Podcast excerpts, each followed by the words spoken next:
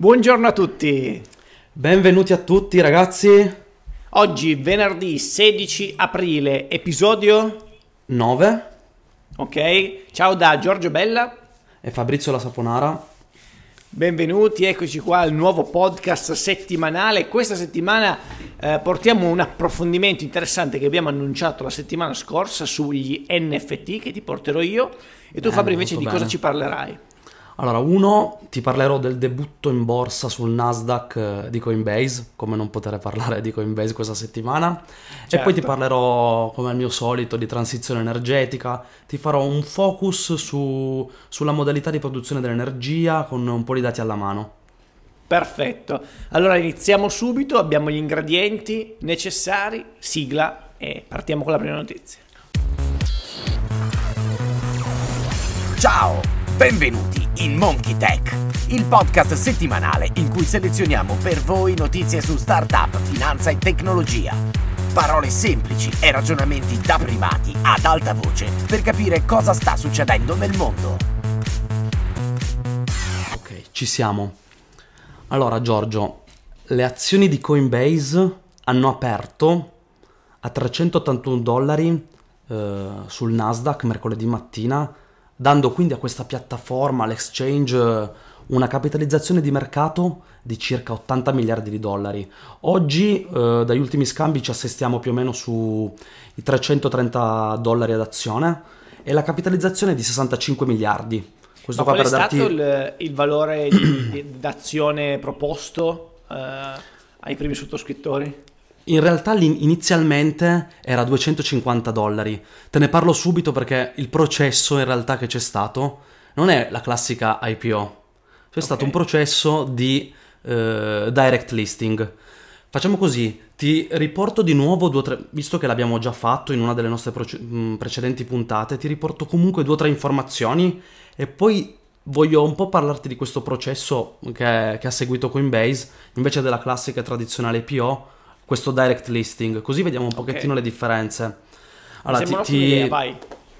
allora, mm, Coinbase è stata fondata intanto nel 2012. Ti volevo dire mm, che aveva partecipato ad uno dei programmi di White Combinator. Ti ricordi che in qualche puntata ti avevo parlato di questo programma di accelerazione americano in cui per 12 settimane delle start-up gli viene erogato una sorta di mentorship. Alla fine fanno un demo day. E Un po' come facciamo con Before Startup. Giusto, corretto, bravissimo, nel nostro piccolo ovviamente, però al termine di queste 12 settimane c'è stato un demo day al quale hanno partecipato dei potenziali investitori, pensa che Coinbase nel lontano 2012 es- ha raccolto i primi 100k del- della loro poi scalata verso il successo. Oggi Coinbase è l'exchange di, cripto- di criptovalute più famoso al mondo. Tra l'altro anche uno dei Eh, più sicuri mi viene da dire perché non ricordo di grandi scandali rispetto a account rubati. e- Ve- vero, vero. Certo che uh, ti- mm, un- una battuta, no? Mi viene da pensare intanto quando pensiamo ai Bitcoin, Ethereum, eccetera, che sono le criptovalute decentralizzate, in realtà adesso si è quotata un'azienda che centralizza tantissimo lo scambio È proprio vero, di eh, Bitcoin. Questo è una cosa fondamentale, nel senso che un, un concetto chiave all'interno del- delle transazioni in criptovalute è disporre di un wallet, poi ne parleremo anche dopo degli NFT, cioè un luogo dove tenere le, le chiavi segrete che certificano che certe transazioni sulla blockchain sono nostre, ok? Quindi quelle sono la prova provata che noi possediamo un certo valore di, di- di soldi in termini di Ethereum, Bitcoin, eccetera. Chi eh, spesso si usa Coinbase come exchange non usa solo il servizio di exchange, quindi scambiare valuta no, da euro a eh, Ethereum e tra criptovalute, ma anche per ospitare su Coinbase il proprio wallet, che è un rischio enorme. no? Tutti gli appassionati di criptovalute dicono attenzione, il wallet tenetevelo a casa vostra. vero, In questo vero. senso la- il tuo monito di accentratore è, è vero. Ti volevo dire solo per, per farti capire il, ehm, la scalata verso il successo. La società nella scorsa settimana aveva dichiarato, aveva annunciato dei risultati preliminari del primo tre- eh, trimestre 2021. Le entrate in questo periodo sono aumentate di 9 volte rispetto a un anno fa. Quindi, Accidenti. cioè, per, farti capire, l'utile netto è salito da 32 milioni di dollari a 730 milioni di dollari e il numero di utenti che fanno transazioni è passato da 2,8 milioni di tre mesi fa a 6,1 milioni. Cioè, quindi la crescita in questo momento è esponenziale, è pazzesca. Sì, commissioni, cioè scusami, eh, utili generati tutti dalle commissioni sulle, sulle, sugli, sugli Tutto sulle commissioni. Infatti il business model è molto molto semplice.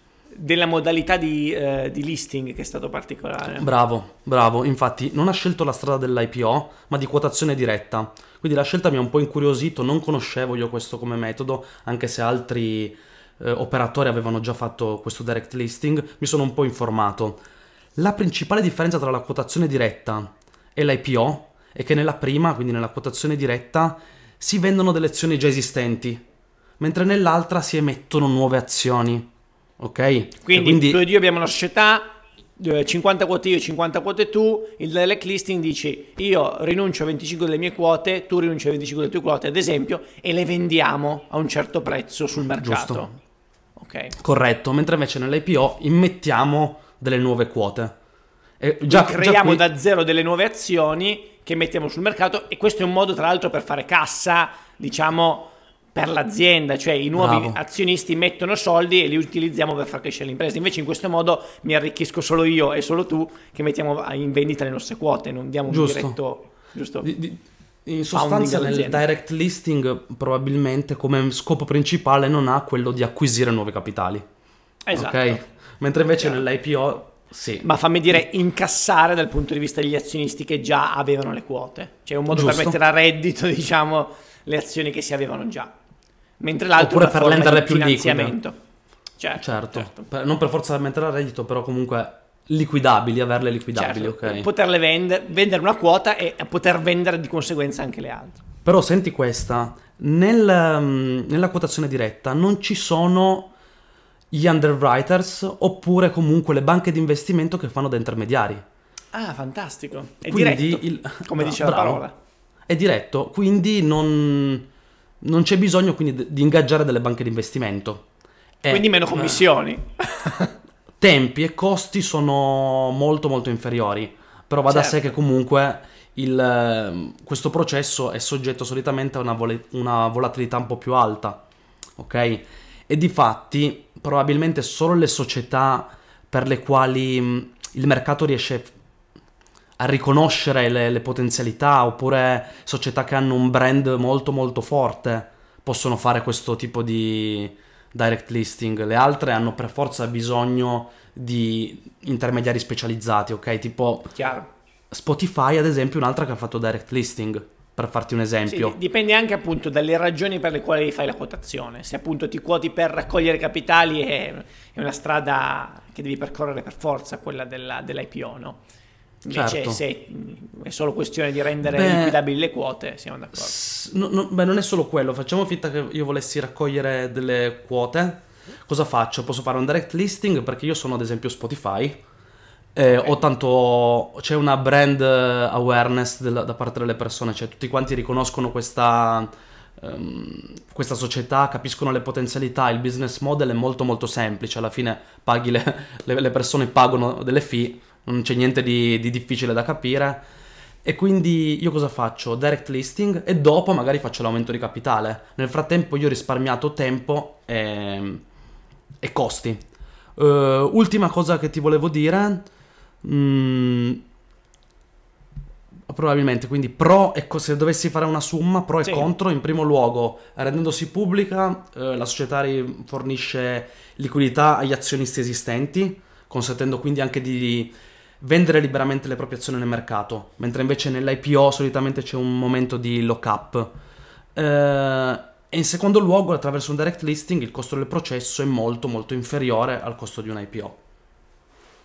Chiaro. Quindi ti ho tirato un po' le somme. Il morale, ehm, Coinbase immagino sopra le aspettative, non l'abbiamo detto, ma implicitamente ho intuito. Sì, è sopra le aspettative perché era partito a 250 dollari, ehm, in realtà ha aperto a 380, oggi te l'ho detto più o meno il valore si aggira attorno ai 330, però direi che comunque è ampiamente un successo. Chiaro un altro titolo da, da, monitorare, diciamo. E tra l'altro interessante anche che per chi vuole investire magari eh, in modo mh, indiretto no, sulle criptovalute, quindi investire su una società che è il principale Beh, certo. exchange di, di queste. Bene, benissimo. Passiamo all'approfondimento a questo punto. Certo. Che dici? Allora, sigla. Bene, ci siamo, eccoci. Allora, approfondimento. Questa volta tocca a me e ti parlo, Fabri, degli NFT, Non Fungible Tokens.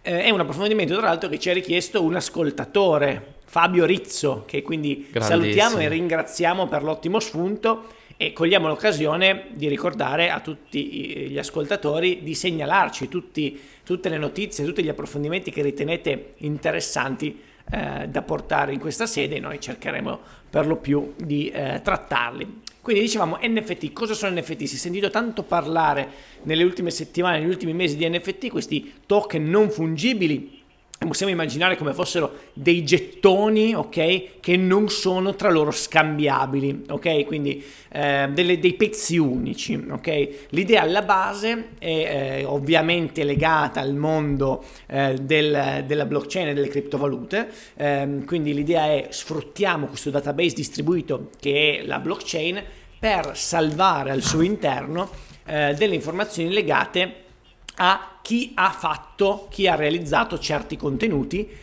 e poi tracciare come questi contenuti vengono ehm, venduti e passati di mano in mano tra diversi utenti. Quindi l- l'idea è che io, eh, se ho a che fare ad esempio con un contenuto digitale, che è molto, insomma, il caso più, più semplice da immaginare, quindi ad esempio ho una fotografia, un'opera digitale, ok? Ehm, oppure un altro contenuto digitale, un collezionabile, un oggetto di un videogioco, ok? Un, qualunque contenuto digitale, un libro, ok? L'idea è che posso trasformare questa entità digitale in un codice con un certo formato, si dice hash, ok?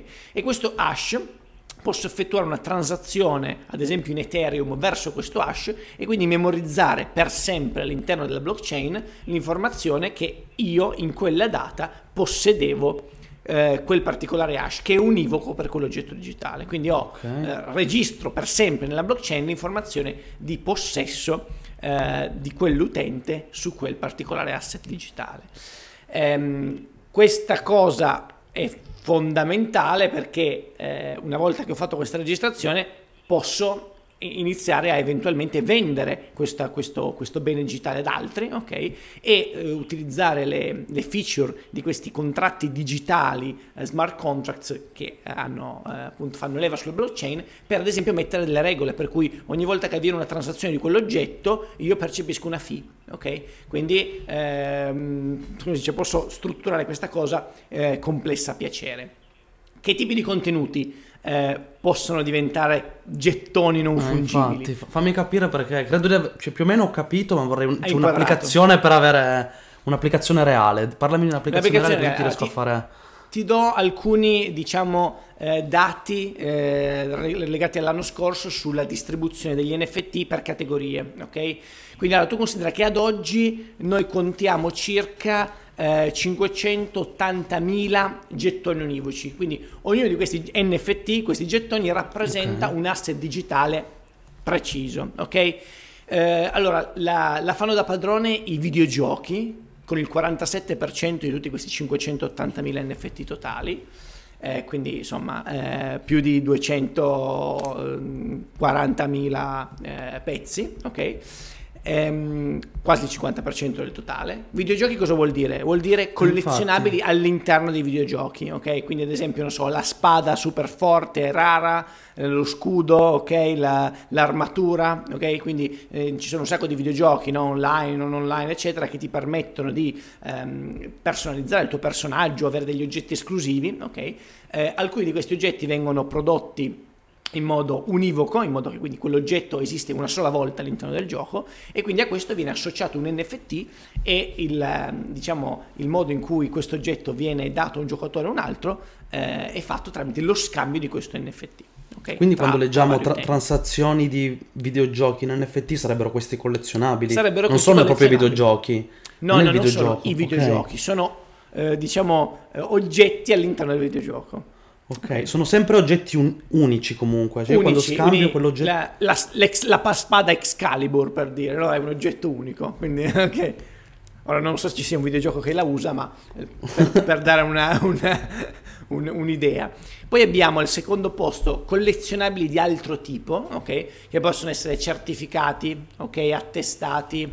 Eh, non so per dire, mh, fai un corso, ok? Io ti posso rilasciare un certificato come NFT perché è univoco, tu hai fatto quel corso, fine. ok? Oppure eh, possono essere legati a appunto eventi, ok? Quindi collezionabili di vario genere. Poi abbiamo eh, i metaversi, ok? Quindi adesso ti sfido a, a dirmi cosa sia un metaverso. Il metaverso i metaversi sono oggetti che sono presenti in metamondi, ok?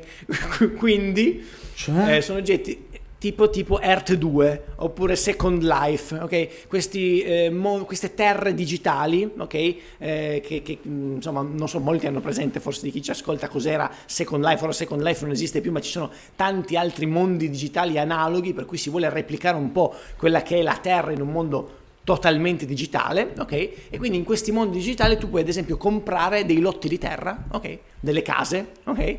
Eh, e ognuno di questi oggetti, di questi lotti è un NFT, perché sono NFT unici, no? Se io voglio comprare il mio appezzamento di terra ehm, a Roma, ok? in Mert 2, quello è un NFT. Okay. Quindi questo è, è, molto celebre. Poi abbiamo sport, quindi ad esempio clip eh, di filmati dell'NBA piuttosto che del, dell'hockey, ok? Ehm, poi arte, ovviamente, eh. arte, arte, in particolare in questo momento sta esplodendo, a, tut, a tutto tondo, quindi arte in senso uh, figurativo, sia canzoni, insomma, a, arte a tutto tondo. Eh, e poi vabbè, categoria altro, quindi con, con, tutto quello che è uno smart contract unico e eh, non, non appartiene a queste categorie citate. Vabbè, tu mi, quindi mi hai parlato di 580.000 transazioni NFT, ma in soldi, quanto queste transazioni a cosa corrispondono? Allora ti do qualche dato, giusto per far capire a chi ci ascolta i volumi okay, di cui stiamo parlando, con alcuni esempi. Allora, considera ad esempio che il primo Twitter della storia, scritto dal CEO attuale di Twitter, Jack Dorsey, è stato venduto per 3 milioni di dollari. Ok, 3 milioni. 3 milioni di dollari. Eh, un'opera digitale di Steve Aoki, il famoso DJ, misto video, musica, eccetera, 800 mila dollari. Poi abbiamo Beeple, l'artista digitale numero uno al mondo per gli NFT, eh, che ha battuto una sua opera NFT, ok? A Christie's, alla, all'asta Christie's, che è una delle più famose al mondo inglesi, per 69 milioni di dollari. E poi vediamo anche un esempio italiano, Morgan, ok? Conosci Morgan, l'artista? Sì, no? sì, certo. Eh, che ha recentemente venduto un suo brano per 21 mila dollari. Considera che eh, questi, vabbè, gli esempi più eclatanti, ma il transato medio in volumi, in, in, dollari, convertito in dollari, degli ultimi 30 giorni, ok? Eh, qui la statistica è riferita quindi al mese di maggio, cioè di, di marzo, scusami, è di 91,3 milioni di dollari. Pazzesco. Quindi tutti gli NFT scambiati eh, in, in, in marzo cubano 91 milioni di dollari. Quindi sono, sono, volumi che stanno, stanno partendo, ma stanno tutti, crescendo. Okay. Ma fammi capire il, il, tweet, cioè il tweet non, non, non, riesco a capacitarvi, come funziona? Io prendo il mio tweet e, sì. e poi lo... cioè come, come, funziona il processo? Ah, tu prendi tutti i metadati associati al tuo tweet, che sono quindi la data, chi l'ha scritto, il testo, no? queste informazioni. Ok. No? Eh, Twitter tra l'altro te, te, le fa anche esportare se vuoi. No? Prendi, eh, ti, a questo punto la, la technicalities è che devi trasformare queste informazioni digitali in, un formato standard, quindi questo hash, quindi questo Ho numero capito. intero di una certa lunghezza, ok? Fatto questo, eh, questo hash può essere registrato all'interno della blockchain facendo una transazione, dando dei soldi a questo hash. In questo modo registri in modo immutabile che eh, tu, perché hai fatto la transazione, o comunque colui che ha fatto la transazione, possiede quel tweet finito. No? E questo è importante perché mh, sarà sempre possibile verificare in futuro che se tu calcoli l'hash a partire da quel tweet, calcolare l'hash di un oggetto digitale è un'operazione che possono fare tutti, eh, sapendolo fare ovviamente, ma comunque di pubblico dominio, eh, potrai sempre verificare che in effetti quell'hash di quel tweet sta nella blockchain in quella data fatto da quella persona. Okay? Però nel caso del tweet io lo faccio proprio a mo' di collezionismo Mentre invece, ad esempio, nella musica sì, mi viene corretto. da dire che tu acquisti questi 21.000 euro del brano di Morgan, poi hai proprio il diritto di poter ad esempio vendere la musica? Cioè, voglio allora lì dipende dalle condizioni. Dovremmo capirlo dipende questo. Dalle con- dipende dalle con- condizioni dello smart contract. Io vedo un futuro, ad esempio, in cui tu, quando un futuro possibile ovviamente, eh, in cui tu acquisti un brano dall'artista direttamente che ha l'NFT col brano che ti interessa, ok? Ehm, acqu- acquisti magari il, di- il, diritto di riprodurlo, ok? Eh, e quindi come funziona? Che ogni transazione ha una fee, ok?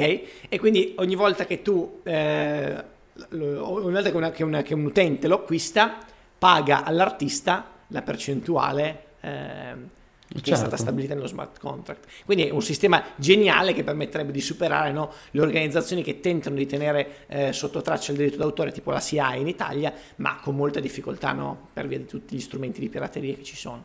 Quindi insomma molto molto interessante. E quindi, quindi diciamo se vogliamo riassumere un po' i vantaggi, sicuramente hai il fatto di poter certificare in modo sicuro e immutabile la paternità di creazione di, di un oggetto, ok? E poi, appunto, come abbiamo detto, fai leva sulle potenzialità degli smart contract, ad esempio applicando delle fee per ogni transazione dell'oggetto che tu per primo hai registrato sulla blockchain. No?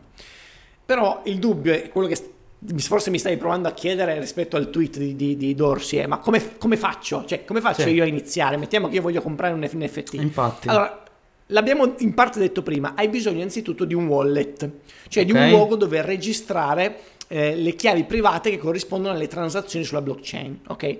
Eh, I wallet possono essere di diverso tipo, possono essere fisici o virtuali, ok? Quelli fisici vuol dire che sono quelli di cui tu sei in possesso, quindi sono registrati sul tuo computer, su una chiavetta USB, sul tuo telefono, ok? Oppure quelli virtuali tipo Coinbase. Coinbase ti offre la possibilità di ospitare da loro il tuo wallet, però è rischioso, perché se poi un hacker buca Coinbase ruba tutte le tue eh, prove che sei possessore magari di NFT, di Ethereum, di Bitcoin, no? quindi il rischio, il consiglio è sempre di tenerlo a casa. Un modo molto facile per farlo è usare delle app tipo Metamask eh, o Magic che ti permettono in modo facile dal tuo browser di eh, storare il wallet nel tuo, ehm, nel tuo, computer. Quindi è sufficiente installare un'estensione di Chrome per intenderci, per partire. Quindi installi l'estensione di Chrome e crei il tuo wallet all'interno del tuo computer. Quindi a quel punto sei pronto per eh, poter operare no, sulla, sulla blockchain e dimostrare che le transazioni che hai fatto sono tue. E a questo punto compri della criptovaluta, ok? Eh, di nuovo arricchendo il tuo wallet di criptovalute sei pronto per andare a, fa- a, partecipare alle aste e comprare gli NFT. Ma dove li puoi comprare? Ok, devi andare su delle piattaforme ovviamente specializzate, quindi dei mercati in cui questi NFT vengono trattate ho cercato le principali, una in realtà la frequento perché non ti nascondo che ero a un passo da giudicarmi un, una, un'opera digitale su Ma NFT sì. su uno di questi portali. Okay, cosa, sì. volevi comprare? Di, di, basso valore. sì, tanto per, per un'operazione. Tanto per provare, perché sai, finché non provi non ti rendi conto. Comunque il portale principale è OpenSea. Eh, che è un, un, mercato generale per tutti i tipi di NFT, ok? Trovi di tutto, dall'arte, musica, eh, collezionabili, sport, eccetera. Poi abbiamo invece al secondo posto Super Rare, che è quello su cui stavo entrando io, che è specializzato sul mondo dell'arte. Se vuoi comprare tutti possono entrare, se vuoi mettere tu un oggetto sull'asta c'è una selezione all'ingresso, quindi solo certi artisti vengono fatti entrare. Questi due che ho citato eh, puoi comprare gli NFT solo in Ethereum e poi ce ne sono anche altre tipo eh, Mindtable che invece supporta non solo Ethereum ma anche Zilliqua che è un'altra blockchain e poi eh, Nifty che oltre a supportare l'Ethereum ti permette anche di comprare direttamente in dollari, quindi ti risparmia il fatto di dover prima convertire i dollari o gli euro. Sì, eh, quello è comodo, in, in quello è molto più comodo. Quello è comodo, però le commissioni sono meno comode. E le piattaforme, ecco l'ultima cosa, poi chiudiamo perché mi rendo conto che stiamo andando lunghi, eh, le, queste piattaforme, soprattutto per l'arte che in questo momento sta esplodendo, sono essenziali. Perché tu pensa un'opera digitale, un'opera d'arte digitale come quelle di Beeple, no? Ok, che è l'artista numero uno digitale del mondo. E se eh, non ci sono piattaforme che veramente abilitano un mercato liquido, finisce che tu ti compri un oggetto digitale, ma ok, magari è bello, ma poi non lo rivendi più lì sul computer, ma non lo rivendi più, perde completamente il suo valore commerciale. Quindi, come, eh, come si dice anche nel mercato fisico, no? è importante che ci sia un mercato delle opere d'arte, quindi anche dei luoghi dove esporli, delle gallerie, eccetera. Queste piattaforme hanno un po' questo, questo ruolo di galleria, per cui tu puoi sempre vedere le anteprime di tutte le opere digitali e vedi chiaramente quale utente l'ha in questo momento in possesso e a che cifra l'ha comprata. In questo modo ti dà anche la garanzia garanzia, insomma, il, il vantaggio di poter cercare di eh, venderla se poi vorrai più facilmente. No? Quindi le, le piattaforme davvero importanti. Io SuperRed ve la consiglio per le opere d'arte, poi OpenSea per invece gli NFT in generale. Grazie Giorgio per questo approfondimento, tanta roba. Prego, prego. C'erano tanti concetti, però magari ne faremo no, no, un altro no, di, di, deep dive.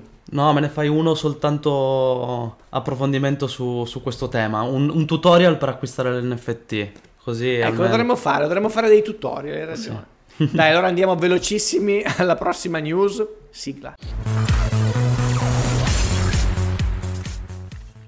Allora, seconda news, cioè terza quindi della, della serie, transizione seconda energetica. Seconda mia.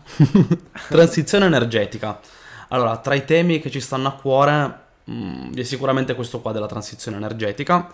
Ne abbiamo parlato diverse volte, devo dire, sottolineato anche quante inesattezze e luoghi comuni eh, si celano attorno al concetto di questa di transizione uno dei, dei temi super inflazionati è sicuramente il fenomeno dell'elettrificazione al 100%, che è tanto in voga oggi. Eh?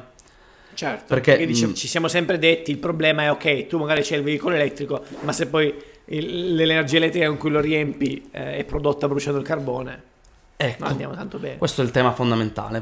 Oggi vorrei, vorrei esplodere un pochettino con alcuni dati come viene prodotta l'energia elettrica nel mondo. Interessante. Allora, la Cina, tanto ti dico subito, resta di gran lunga il più grande inquinatore al mondo. Oggi produce il 53% dell'energia elettrica mondiale da fonti carbon fossile. Ok? Accidenti. Il dato è, cioè per me è sbalorditivo. È dal 2015 pensa che questa percentuale è addirittura aumentata del 9%. Cioè, quindi eh, se andiamo a ritroso... Ma da, avevamo... dal carbon fossile o dal carbone proprio, scusami? Dal carbone, scusami.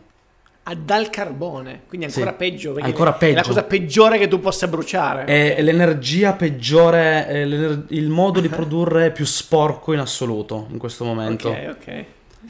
E quindi per dirti, 9 anni fa, pensa, addirittura erano, facevano meglio come produzione di energia elettrica, vuol dire sono aumentati naturalmente i consumi, però questo qua per, farti, per darti un pochettino l'idea di questa statistica. Quindi forse perché loro eh, aggiungere impianti di, produzione energetica elettrica col carbone è probabilmente a bassissimo costo, mi viene da dire. Vero, vero. Okay. E, e, cioè in questo momento è, è la, come, come ti posso dire è un modo molto semplice, non devono ridisegnare alcuni processi, devono okay. compra- com- continuare a fare quello che già facevano, quindi abbastanza... Cioè, Ma aumenta... Andiamo dritti. Eh, vabbè, però è anche... Sono, hanno anche una dimensione tale per cui cambiare, fare dei cambi di manovra non è così semplice eh, a volte. Cioè, dobbiamo certo, anche pensarci. Poi quando sei nel, nel momento in cui stai facendo un boom economico, è totalmente diverso rispetto a magari l'Europa che in questo momento è più in stagnazione. Sì, Bisogna anche ragionare anche su questo. Seconda rivoluzione industriale è tutta carbone, eh? è, lì, lì, è, lì, che abbiamo fatto il boom. No? Quindi... Immagina se l'Europa ogni anno aumenta la domanda di energia elettrica di tanto, di tanti punti percentuali. Non so se il, la migrazione, via. quindi bisognerebbe farsi anche un, queste domande. Comunque, fatto sta che ad oggi la Cina è responsabile di circa un terzo dell'anidride carbonica mondiale. Intanto si prevede che non raggiungerà il picco delle proprie emissioni entro il 2030. Cioè, quindi un trend che continua a crescere. Crescente. Ok, quindi uh, cosa ti volevo dire? Intanto a livello mondiale comunque sia, si, siamo passati da una quota del 70 al 60% di mh, totale di energia prodotta da, da carbone rispetto, rispetto, al totale, quindi abbiamo attualmente solo il 60% viene, mh, del totale del consumo di energia viene prodotto dal carbone. Ok. Uh, USA, così quindi, lo... buono, positivo, c'è stata una riduzione globale anche se in Cina è aumentato, ok. Sì, allora ti dico, in, realtà ci sono dei... cioè, va, va bene, eh, per nei. carità, va, va, bene, ci sono dei nei, però c'è stato un calo che addirittura è, è record, forse nel 2020, ehm, se non mi sbaglio è il dato record, quindi il calo migliore che abbiamo avuto di sempre. Però le ah, stime fantastico. ci dicono che per centrare l'obiettivo di neutralità nel 2050 è necessaria una riduzione del 14% annua, mentre adesso ci attestiamo sul meno 4% annuo. Quindi il target è molto molto lontano per centrare l'obiettivo del 2050. Vuol dire che okay. ce n'è di strada da fare, cioè siamo molto molto indietro. USA più verdi, nonostante Trump e l'uscita dell'accordo di Parigi. Quindi probabilmente a me viene da dire, non so tu cosa ne pensi, ma mh, mm, che non è per forza dall'alto che arriva questa, questa modalità di questo cambiamento, è anche probabilmente mh, mm, una maturità dell'economia, è anche una prova di maturità dell'economia. Sì. Perché... Sì, sono d'accordo fino a un certo punto, poi credo che ci siano certi costi che individualmente non possono essere supportati dal, dal, dai singoli cittadini, ma quindi servono l'intervento dello Stato. No? Faccio un esempio, se io voglio, cioè, siamo d'accordo ad esempio che il packaging è uno dei più grandi inquinanti, no? Però finché eh, a me costa meno comprare il detersivo ogni volta nella, nel package di plastica e non ho un vantaggio reale nel fare il refill, non nei pochi punti in cui lo fanno, eh, per quale cavolo di ragione devo fare il refill e sobbarcarmi io il costo in più e di fatica no. e su quello, no, su, quello, su quello, non lo so, eh, perché... Se, non sei cioè, d'accordo? No, io non sono d'accordo perché secondo me su questo c'è proprio un, un, problema di design delle soluzioni. Cioè sono soluzioni vecchie queste qui. Se tu fai una soluzione dove c'è tanto spreco, come può essere veramente più conveniente? Ci siamo sicuri che è davvero solo un discorso di convenienza? O un Però, antico scusa. modo di, di, fare le cose. Vai, dimmi. Però facciamo un esempio, le posate di plastica, no? Finché non c'è stata una legge che diceva ai produttori dovete farle biodegradabili, o oh, venivano fatte di plastica perché io credo fosse la cosa più economica possibile ma ho anche guarda altre cose tipo sempre legate al mondo della, della, della, della, Però... della grande distribuzione no? Se io guardo il prodotto più ecosostenibile a impatto zero a un costo più alto e io cittadino ogni volta devo sostenere questo costo più alto invece secondo me è giusto che il governo faccia delle leggi che vanno nella direzione di livellare no? un po' sì, eh, sì. i due prodotti però non, non, è sempre, non, è sempre, vera questa cosa, ci sono delle, delle casistiche in cui alla fine può beneficiare sia l'utente finale sia chi fa la soluzione più sostenibile. Io ti faccio un esempio molto stupido ad esempio, il, la, l'autonoleggio. La, bla bla, ad esempio, non lo so, BlaBlaCar o i servizi quello di car sharing. Di fatto, eh, alle, mh, mm, vengono prodotte molto meno auto. Fa, mh, mm, alla fine, per, eh, per ogni auto, il, il, guadagno che viene erogato è più alto, quindi utile per eh, su, sulla produzione sono più alti, inquini di meno perché fai meno scarto, il veicolo viene più utilizzato lungo la vita, la manutenzione viene accentrata, cioè quindi certo. secondo me certe volte è proprio una questione di ridisegno dei, dei, modelli di business. Perché sì, ora sono, sono molto orientati. D'accordo. Infatti, questo qua, poi dopo, vabbè, io. Cioè, fammi dire, valgono, valgono entrambe le cose, forse, no? Cioè, ci sono certi eh, settori in cui hai ragione tu, nel senso è win-win, è solo questione di cambiare il paradigma, no? Quindi ad esempio il car sharing, ma infatti si sta diffondendo tantissimo il car sharing, la mobilità quella smart, tipo i monopattini, no? Quindi certo. mi, mi, torna. Però in altri invece, c'è secondo me tipo una plastic tax sarebbe ideale. Certo. No? O cose di quel tipo, no? Ultimo appunto, visto che sto seguendo sempre le cose di sì. economia circolare, la cosa più importante, è importante che vengano utilizzati materiali poi biodegradabili, eccetera, però quello è l'aspetto aspetto mm, non più importante, la cosa più importante è il riutilizzo, perché se tu riesci certo. a fare utilizzare tantissime volte, ad esempio magari tu fai un prodotto di plastica, però tipo la Tupperware, fai i prodotti di plastica, però quei prodotti sono utilizzati in continuazione, non vengono mai buttati, a quel punto tu stai facendo qualcosa comunque di ottimo per l'ambiente. Quindi c'è anche da Bellissimo. pensare ai, a, diciamo, ai cerchi interni, non soltanto a... Infatti mi è, mi è risvegliato una, una, una, conoscenza antica. Avevo letto una statistica che diceva che la scelta eh, più responsabile dal punto di vista ambientale rispetto alle autovetture, no? come dicevi appunto, è usare il veicolo per più tempo possibile. Perché considera che oggi con gli attuali mezzi di produzione la metà di tutto eh, il gas serra prodotto dal veicolo nella sua vita media, ok? Avviene nel momento in cui il veicolo finisce in vendita. Bravo, cioè, pazzesco. metà è stato produrlo, ok? Quindi per riuscire a minimizzare no, l'impatto, vuol dire che tu un veicolo lo devi tenere tanto, tipo 10 anni. Quindi tutti i sistemi di, di oggi che ti fanno cambiare l'auto spesso, no? noleggio a lungo termine, dopo due anni cambi il veicolo, quindi il veicolo sempre nuovo, di fatto non vanno in questa direzione. no? No, Quindi tutto il contrario. ci sono. eh. Quindi in quel senso, se vogliamo essere veramente mediamente responsabili, sia elettrico, ma poi c'è auto ce la dobbiamo tenere 10 anni almeno, per essere veramente green. Oppure, oppure andare verso lo sharing. Oppure non avere neanche una auto di proprietà. Non avere, sì. non avere. Si, si sta togliendo molto Boh. il concetto di proprietà. Siamo arrivati alla Ottimo. fine.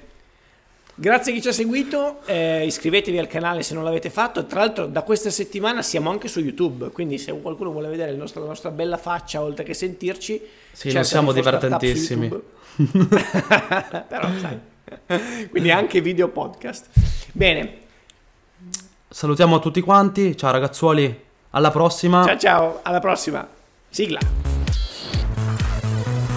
Grazie per averci ascoltato. Se avete domande o suggerimenti sulle news da approfondire per la prossima puntata, scriveteci su Instagram su Before Startup oppure online su beforestartup.it. Ci vediamo la prossima settimana. Fino ad allora, continuate ad informarvi e a provare a scoprire il mondo.